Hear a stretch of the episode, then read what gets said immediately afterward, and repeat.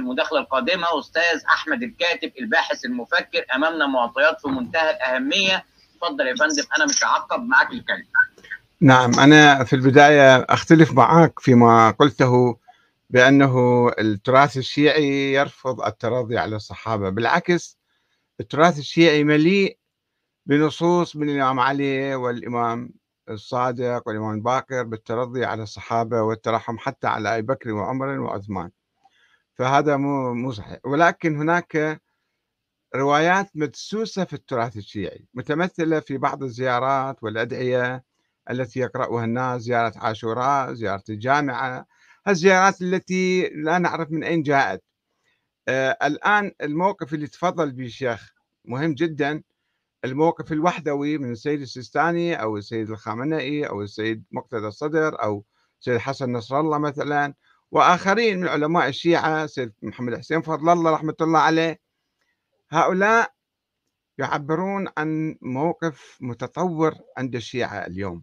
الشيعة حدث لديهم تطور الشيعة لم يعودوا إمامية اثنى عشرية. أولا لنقل أن النظرية الاثنى عشرية ولدت في القرن الرابع الهجري وهي قامت على أنقاض نظرية الإمامة التي تهاوت ووصلت إلى طريق المسدود بوفاة الإمام العسكري دون خلف ظاهر مما دعا إلى تفرق شيعته تفرق شيعته إلى أربع عشرة فرقة ووقوعهم في الحيرة وقام مقابل هؤلاء التيار الآخر الإسماعيلي الإمامي الشيعة الإمامية الإسماعيلية خرج الإمام المهدي الإسماعيلي الفاطمي فأقام الدولة الفاطمية ودخلوا في صراع واحتلوا شمال أفريقيا كلها.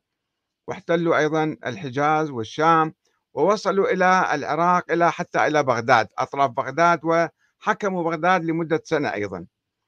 هؤلاء عندما هددوا العرش العباسي العباسيون بالتحالف مع البويهيين الذين كانوا زيدية جاءوا من شمال إيران من طبرستان واحتلوا إيران ثم احتلوا العراق وبدأوا ينصبون الخلفاء العباسيين يعزلونهم وينصبونهم كما كان يفعل الأتراك من قبل. فهؤلاء شعروا بخطر من الدولة الفاطمية فأسسوا المذهب الاثني عشري جابوا أحاديث من السنة وأحاديث من هنا وهناك وجعلوا الإمامة اثنى عشر وقالوا بأن الإمام الثاني عشر غائب وسوف يخرج في المستقبل.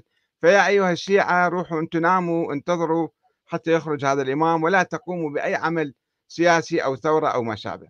هذا الفكر الآن الشيعة تخلوا عنه. الشيعة في إيران والعراق لم يعودوا إمامية عمليا لم يعودوا إمامية ولا اثنا عشرية لا يشترطون الأصمة والنص والسلالة في الحكام في رئيس الجمهورية أو في ولي الفقيه أو في رئيس الوزراء. أي واحد يمكن يصير رئيس وزراء ويصير رئيس جمهورية. فإذا في إيران يشترطون الفقه والعدالة. في العراق حتى هاي الشروط ما يشترطوها. أي واحد كان يمكن ينتخبوه يسووه رئيس جمهورية أو رئيس وزراء.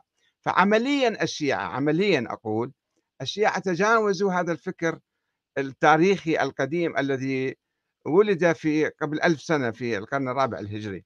ولسنا بحاجة لتكريسه. صحيح الناس الآن شعبيا يؤمنون بهالأفكار ولكن المشكلة أنه بعض العلماء المفروض فيهم أن يعيدوا النظر يدرسوا يحققوا يبحثوا يجتهدوا. هؤلاء يسايرون الناس وبالتالي لا يبحثون ولا يحققون. وإذا كان السيد السيستاني مثلا أو السيد الخامنئي أو أي واحد آخر يتخذ موقفا إيجابيا من الآخرين ويرفض الإساءة إلى رموزهم والإعتداء عليهم طبعا هذا موقف جيد موقف إيجابي ولكنه لا يكفي في الحقيقة لأنه يظل آه، تظل بعض الألغام موجودة في ثقافتنا تتفجر خلافات. مثلا الشيخ يعرف في النجف هناك شيخ أستاذ في الحوزة بالنجف الشيخ محمد رضا أو محمد باقر الأيرواني. الأيرواني الآن مرشح المرجعية خلفا للسيد السيستاني كما يرشحوه بعض الناس اللي بالحوزة. هذا يصعد على المنبر ويقول الشيعي الفاسق الظالم الفاجر أفضل من السني العادل المتقي المصلي الصائم العابد الكذا المنفق في سبيل الله. لماذا؟ لأن هذا عنده ولاية وذاك ما عنده ولاية. ماذا تعني الولاية هنا؟ إذا واحد كان فاسق فاجر ظالم معادي لأهل البيت في سيرته وفي عمله. هذا لا يمكن أن نسميه الشيخ الأيرواني. الشيخ يعرفه جيدا. آه، قريب بالحوزة هو. هذا هذا الكلام يتفجر دائما يظهر عند بعض الناس آه، الذين آه، يسيئون للآخرين ويقولون أنه هذا مهما جاءوا به من أعمال حتى قبل مدة قبل مدة حوالي أسبوعين ثلاثة أو في شهر شعبان يمكن السيد علاء الموسوي رئيس الوقف الشيعي السابق أيضا صرح تصريح مشابه لهذا وأنا علقت عليه في صفحتي أنه اللي ما ما يعرف الإمام المهدي هذا أعماله كلها باطلة. منين جبت الكلام؟ من القرآن؟ لا يوجد في القرآن من النبي. لم يتحدث النبي هذا الحديث. فالذي لا الشيخ المفيد مثلا سابقا قبل ألف سنة كان يكفر من لا يؤمن بالإمام الثاني عشر اللي هو أصلا ما لا يوجد أي دليل على وجوده. وثم نظرية الإمامة من أنكر آخرنا كأنما أنكر أولنا. طيب أنكر أولنا ثم ماذا؟ الإمامة ليست من الدين. ليست من الإسلام. الإمامة فكرة سياسية اختلقها بعض الناس ودسوها في التراث الشيعي وهي لا لا يمكن أن نبني عليها أي موقف. فالمشكلة أنه بعض الناس مثل الشيخ الأيرواني هذا وغيره يتحدثون بالوحدة أو يتحدثون بضرورة الوحدة. الشيخ الشيخ أحمد الجعفري اللي في ماخذ قناة الولاية ويثير قضايا طائفية استفزازية. بس إحنا ما نعتب على هذا اللي في لندن اللي جالس في قناة فدك ويسب ويشتم ويلعن وكذا هذا إنسان يعني مو مسؤول جالس في بلد آخر وماخذ حريته في إثارة الفتنة وتعبئة الناس والسب والشتم بناء على نظريات هو يؤمن بها بالحقيقة ربما.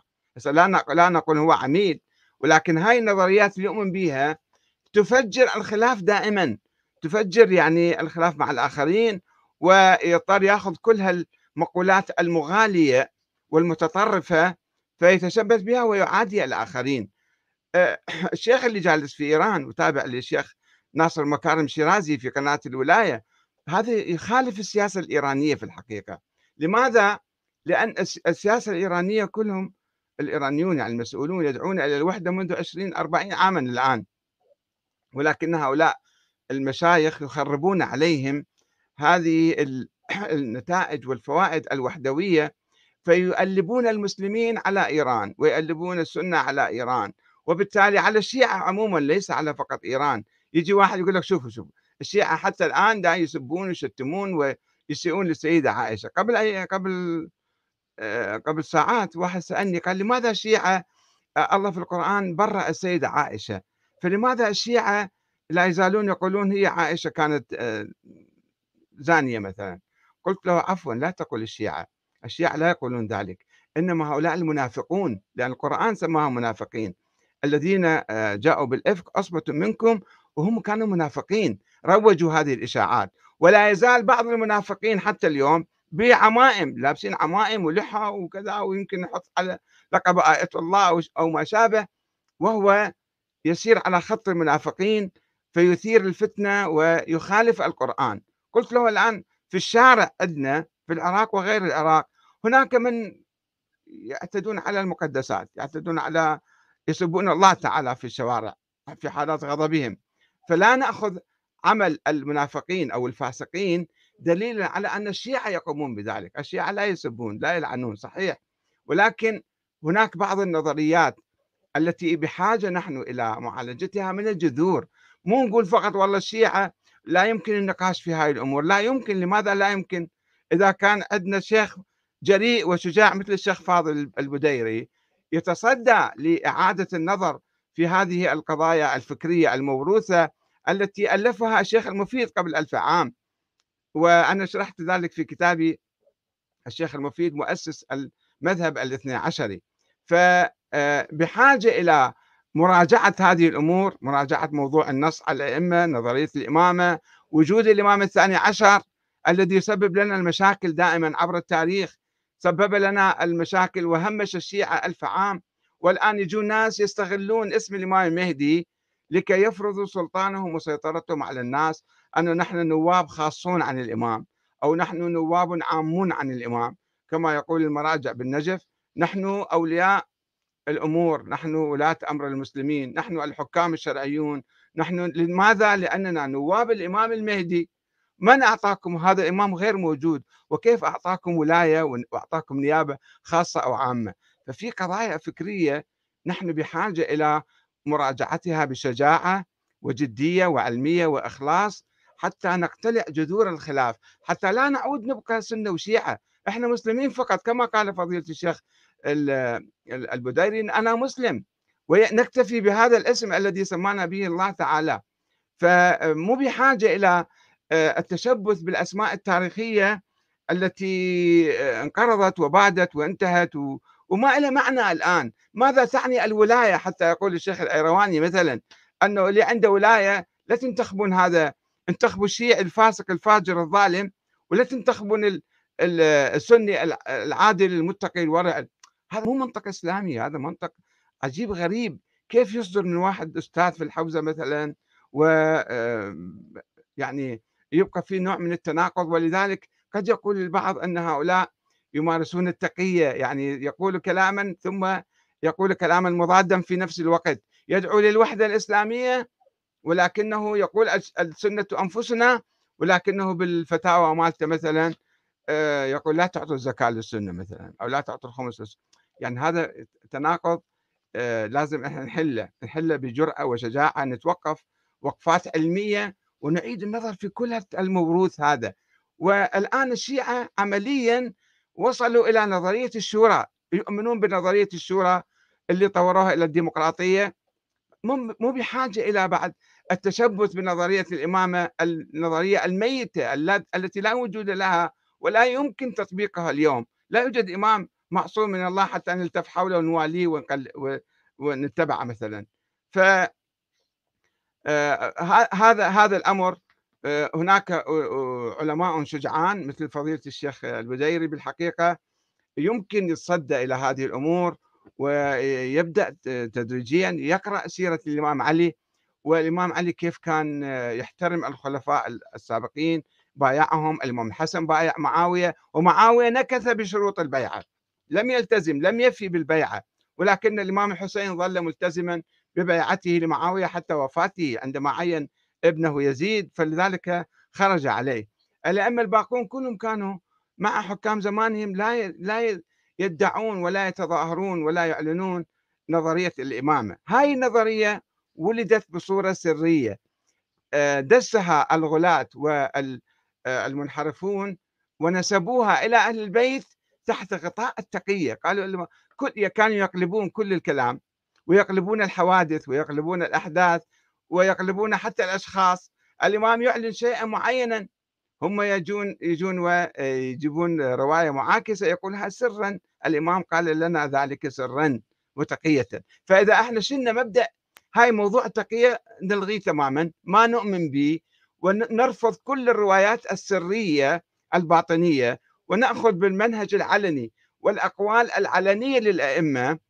نحصل على نظرية الشورى. الإمام الرضا عليه السلام في كتاب آه، الشيخ الشيخ الصدوق آه، آه، حول عنده كتاب عن الإمام الرضا ينقل حديث عنه. يقول قال أبي عن آبائه عن جده عن رسول الله من اغتصب الأمة أمرها ووليها من دون مشوره فاقتلوه فقد أذن الله ذلك. الأئمة كانوا يؤمنون بالشورى وكان يدعون إلى الشورى في مقابل الحكام الذين كانوا يغتصبون السلطة بالقوة والإرهاب. نحن أيضا يجب أن نتمسك بهذا المنهج منهج الشورى والحق والعدل اللي آه، أهل البيت أسسوه حتى نكون شيعة حقيقيين. أما لا نكون شيعة منحرفين ليس كل من ادعى أنه شيعي هو شيعي.